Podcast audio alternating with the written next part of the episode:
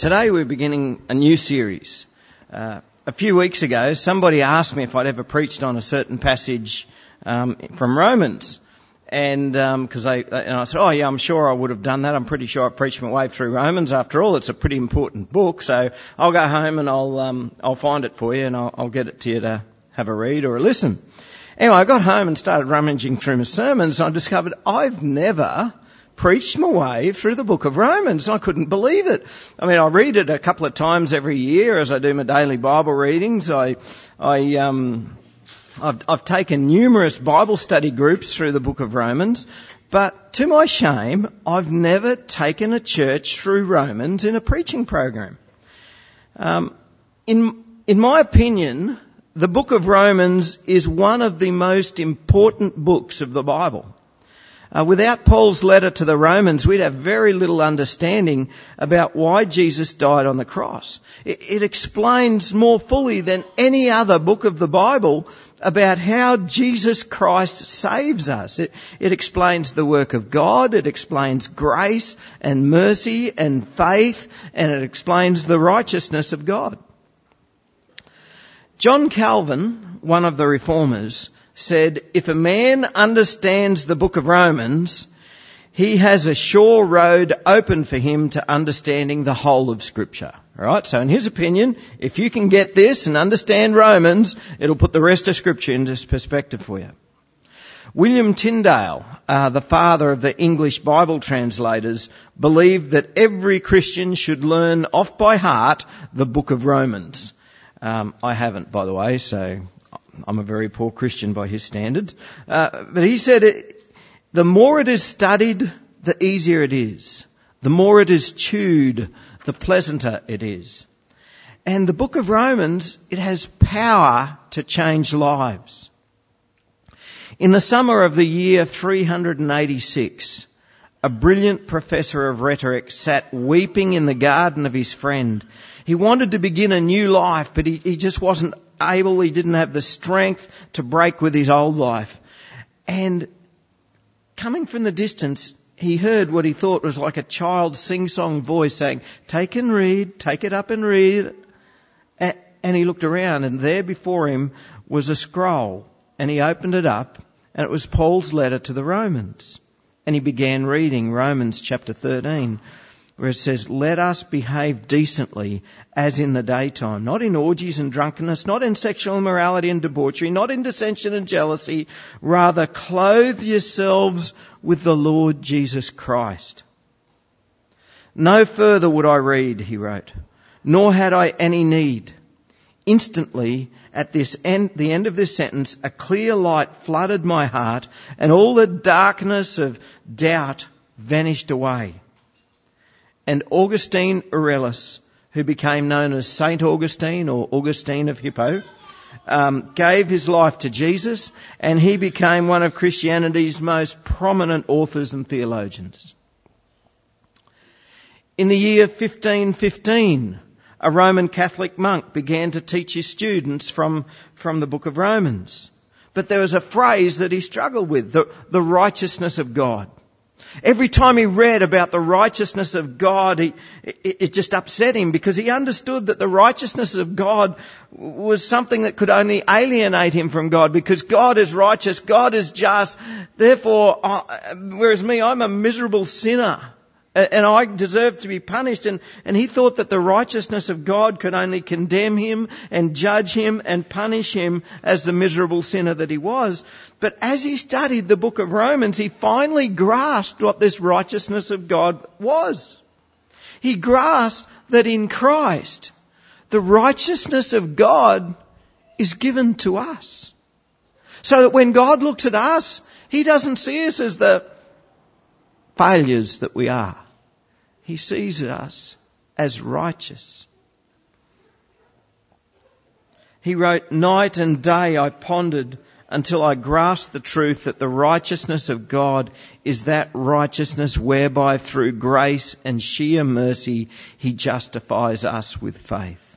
Thereupon I felt myself to be reborn and to have gone through open doors into paradise the whole scripture took on new meaning, and whereas before the righteousness of God had filled me with hate, now it became to me inexpressibly sweet in greater love.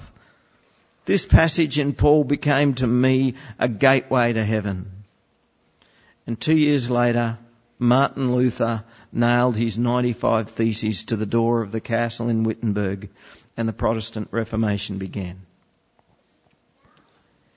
In the evening of May the 24th, 1738, a man went very unwillingly to a society in August, Aldersgate Street, where one was reading Luther's preface to the Epistle to Romans.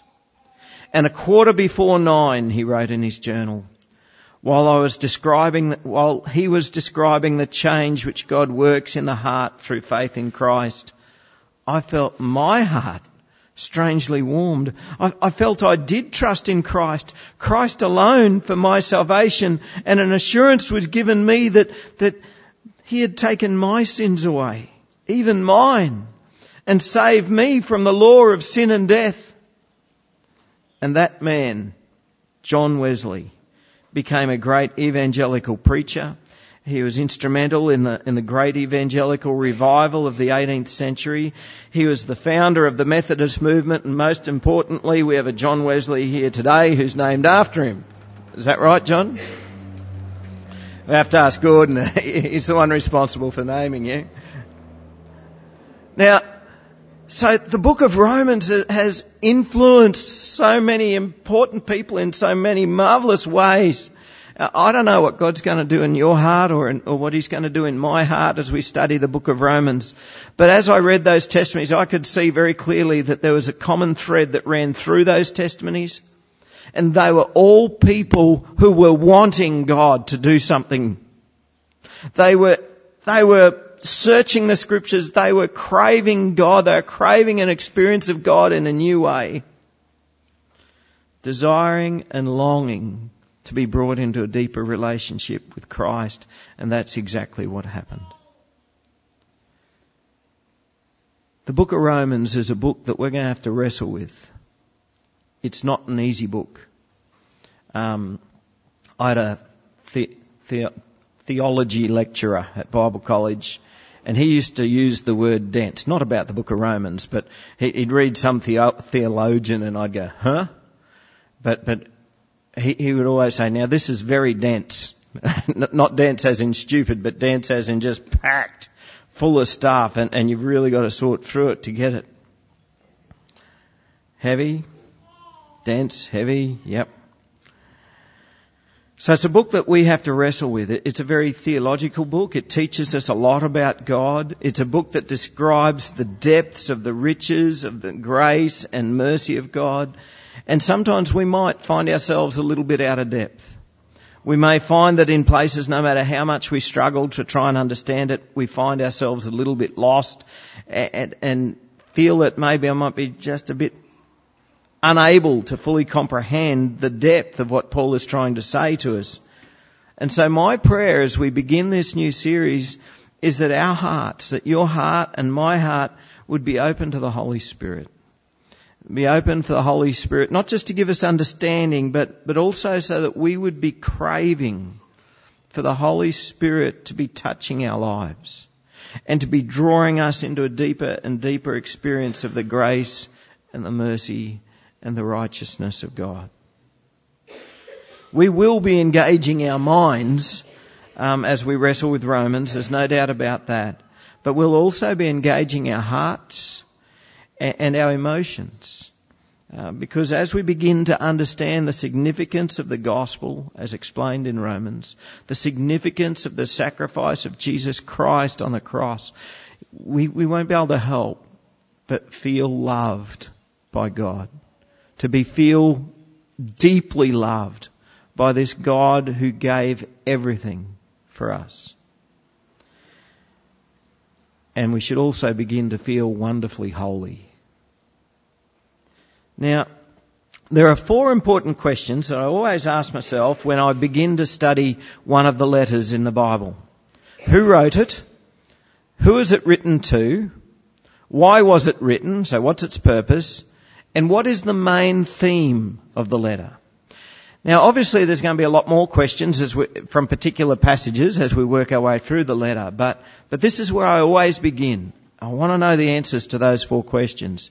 And with Romans, the first two questions are very easily and quickly answered because right there in the first paragraph, we're told by Paul that, okay, so we know that it's written by the apostle Paul. And we know that he wrote it to the church in Rome. Now, he wasn't writing it to all the Romans, right? We call it Romans, but it's a letter to the, to the Christians in Rome. What's the address? I've actually written it. To those in Rome who are called by God and called to be saints. That's the address of the letter. See, Paul had no interest in the, in the Roman Empire. He had no interest in, in it being uh, the, the place, the cap, its capital, the seat of power. He was writing to a church in Rome. He is writing to those who are called to be Christians, who are called to be holy. So the first two questions are easy to answer. The third one, however, the purpose of Paul writing the letter is much more elusive. He doesn't actually tell us why he wrote the letter. In fact, it might seem strange that he's writing this letter at all because most times that Paul wrote a letter to a church, he was writing a letter to a church that he had established, a church that he had planted. But here he's writing a ch- to a church that he's never even visited before. See, Paul didn't plant this church in Rome. In fact, we don't know who planted the church in Rome. So, what do we know about this church in Rome? Well, in the second chapter of Acts, we can read about when the Holy Spirit was poured out at Pentecost. Pentecost was a great harvest festival um, that the that the Jews held every year. And the Jews and the converts to Judaism, including visitors from Rome, were in Jerusalem for, for the Great Harvest Festival. And they were there that day when the Holy Spirit came. And we can read about that in Acts chapter 2. And the Holy Spirit came upon Peter and he got up and he preached out in the streets that day. He preached the good news of Jesus Christ. And when they heard Peter speak, many accepted that message and we're told that 3,000 people were baptized that day. Unfortunately, I don't think we're going to baptize 3,000 people here today. We're just not enough people. Anyway. So almost certainly the church in Rome began as Jewish Christians returned home from that Pentecost Harvest Festival. So the Roman church had Jewish roots. But we know from the contents of this letter, and we'll come across it further on as we work our way through it, that Paul is addressing some issues that had arisen between Jews and Gentiles who were trying to live together as Christians. Right? So there's Jews and Gentiles, and it seems they have issues. In the year 49 AD, all of the Jews were expelled from Rome. As we studied the book of Acts um, towards the end of last year, we did this bit. We came across Priscilla and Aquila. Can you remember Priscilla and Aquila? Some of you can. Paul met up with them in Corinth. And this husband and wife were Jewish Christians who had been expelled from Rome. Right? But around about 54 AD, the Jews were allowed back into Rome again. Right? So, for, for seven years, they weren't allowed there, but then they were allowed back in again. Right? So the church had had a very changing character. It began with Jewish roots, and almost certainly the leadership were Jewish, but then the Jews were run out of town. And so the leadership had to be taken on by the Gentile Christians. And the whole character of the church would have changed. But then the Jews were allowed to come back to Rome again. Now can you imagine what, what kind of upheaval that would be in a church um, when a certain group were who had a Jewish perspective were leaders of the church and then they leave. So then the Gentiles take up leadership and then the Jews come back again and they're wanting to do things the way that they used to do it and the Gentiles are wanting to keep doing things the way that they have learnt to do it. And so, and we, when we read chapters 11 and 14 and 15, we're going to see Paul addressing some issues to do with the relationships between the Jewish Christians and the Gentile Christians. But I don't believe that this was the only purpose for writing the letter. I suspect the purpose was twofold. As a pastor and as an apostle, Paul was always working to build disciples of Jesus up in their faith. Um, and he tells them that he's been praying for them, right? He's never even visited them, he's never even met them, but he's been praying for them. And the instruction he gives, well, we can see that he's wanting to build them up in their faith. And we can be built up in our faith as we read this book of Romans. But I suspect that Paul's main purpose was to introduce himself to the church in Rome. Paul has been wanting to get to Rome for a long time. It, keeps popping up in letters. I'm hoping to get to Rome. I'm hoping to get to Rome. Uh, he's been wanting to get to Rome for a long time, and he's telling the Roman church that he's wanting to come and visit them. Now, I've got to go to Jerusalem. Things probably won't work out so well for me there. But I'm wanting to go on mission into Spain, and I'm hoping to pop in on you on the way. Now, of course, when he did finally make it to Rome, um, he had an all expenses paid trip by the emperor because he was a prisoner. Right? He'd been arrested and he'd been taken to Rome to put on trial. And we, read all about that as we studied Acts a few months ago. But whenever Paul was going to go on mission, like he was wanting to go into Spain, whenever he was going to go somewhere where there were no churches and he was going to be planting churches, he always looked for a church that was nearby that could be his base. A church that could send him out um, and, and give other people to go along with him on his missionary trips into these nearby regions. And most Bible scholars believe that Paul was writing to the church in Rome so that they could get to know him. He was basically putting out his credentials. Hey, this is who I am. This is what I believe. So that they could then have confidence that Paul had a good, solid understanding of the Christian faith and so that so that they could trust Paul to be somebody that they could then send out as a missionary in the field. Now, I understand this. Um, sometimes, occasionally, I'll get an offer from somebody that I don't know, wanting to come and speak to our church, or or to go on some kind of mission in the district, and for us to say yes, yes, we're on board with that. And before I give my approval, it's important that I know, well, well what do you believe? What, what, are you going to be preaching? Are they going to be preaching the true gospel or are they going to be teaching untruths and half-truths that are just going to cause more damage to Jesus' church than good? And so this letter to the church in Rome is filled with theological richness as Paul tells the church in Rome what he believes the gospel to be. Which brings us to the theme. Sue just said to me before, I really had trouble thinking what to do with this kid story because it just seems to be so much. What am I going to do the kid story on? And that was what I ran into with trouble with. How am I going to describe to you the theme? There has to be a main theme in the letter. There always is. Whenever you read one of the letters, you'll always find that there's a main theme. But how does one summarize Romans? It explains individual salvation. How do I be saved? But it's more than that. It talks about the mystical union of Christians as a whole reconciled to Christ. But it's more than that. It addresses how Jews and Gentiles can cohere and live together as one people of God. But it's more than that. It's preparing a mission base and a lot of what is written is all what's at the heart of mission. But it's more than that. It teaches us ethics. There are some great sections in there about obedience and, and how we as Christians should live. But it's more than that. And I was beginning to despair as I read Romans over and over again and I read commentary after commentary after commentary.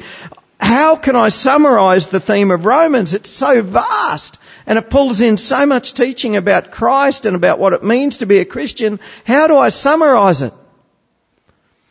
But then I read a commentary by Douglas Moo.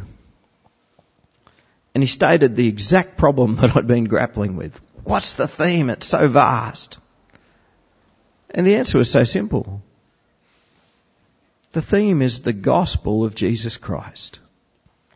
It's the good news of Jesus Christ. That's the theme. So if you want to know the gospel, study the book of Romans. And that's what we're going to be doing. See, the gospel of Jesus includes individual salvation, but it's more than that. The gospel of Jesus Christ includes Christians as a whole being reconciled together with Christ, but it's more than that. The gospel of Jesus Christ addresses how very different people can cohere and be together as one people of God. But it's more than that. The gospel of Jesus Christ holds at its heart this thing we call mission. But it's more than that. The gospel of Jesus Christ includes obedience to God, but it's more than obedience. It's about faith and grace and mercy and righteousness. The gospel of Jesus Christ is all of these things. And if we try to separate them, then we haven't heard and we haven't received the whole gospel.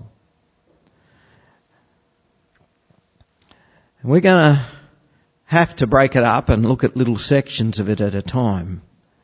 But I, what I want to try and guard against is that none of us will compartmentalize it.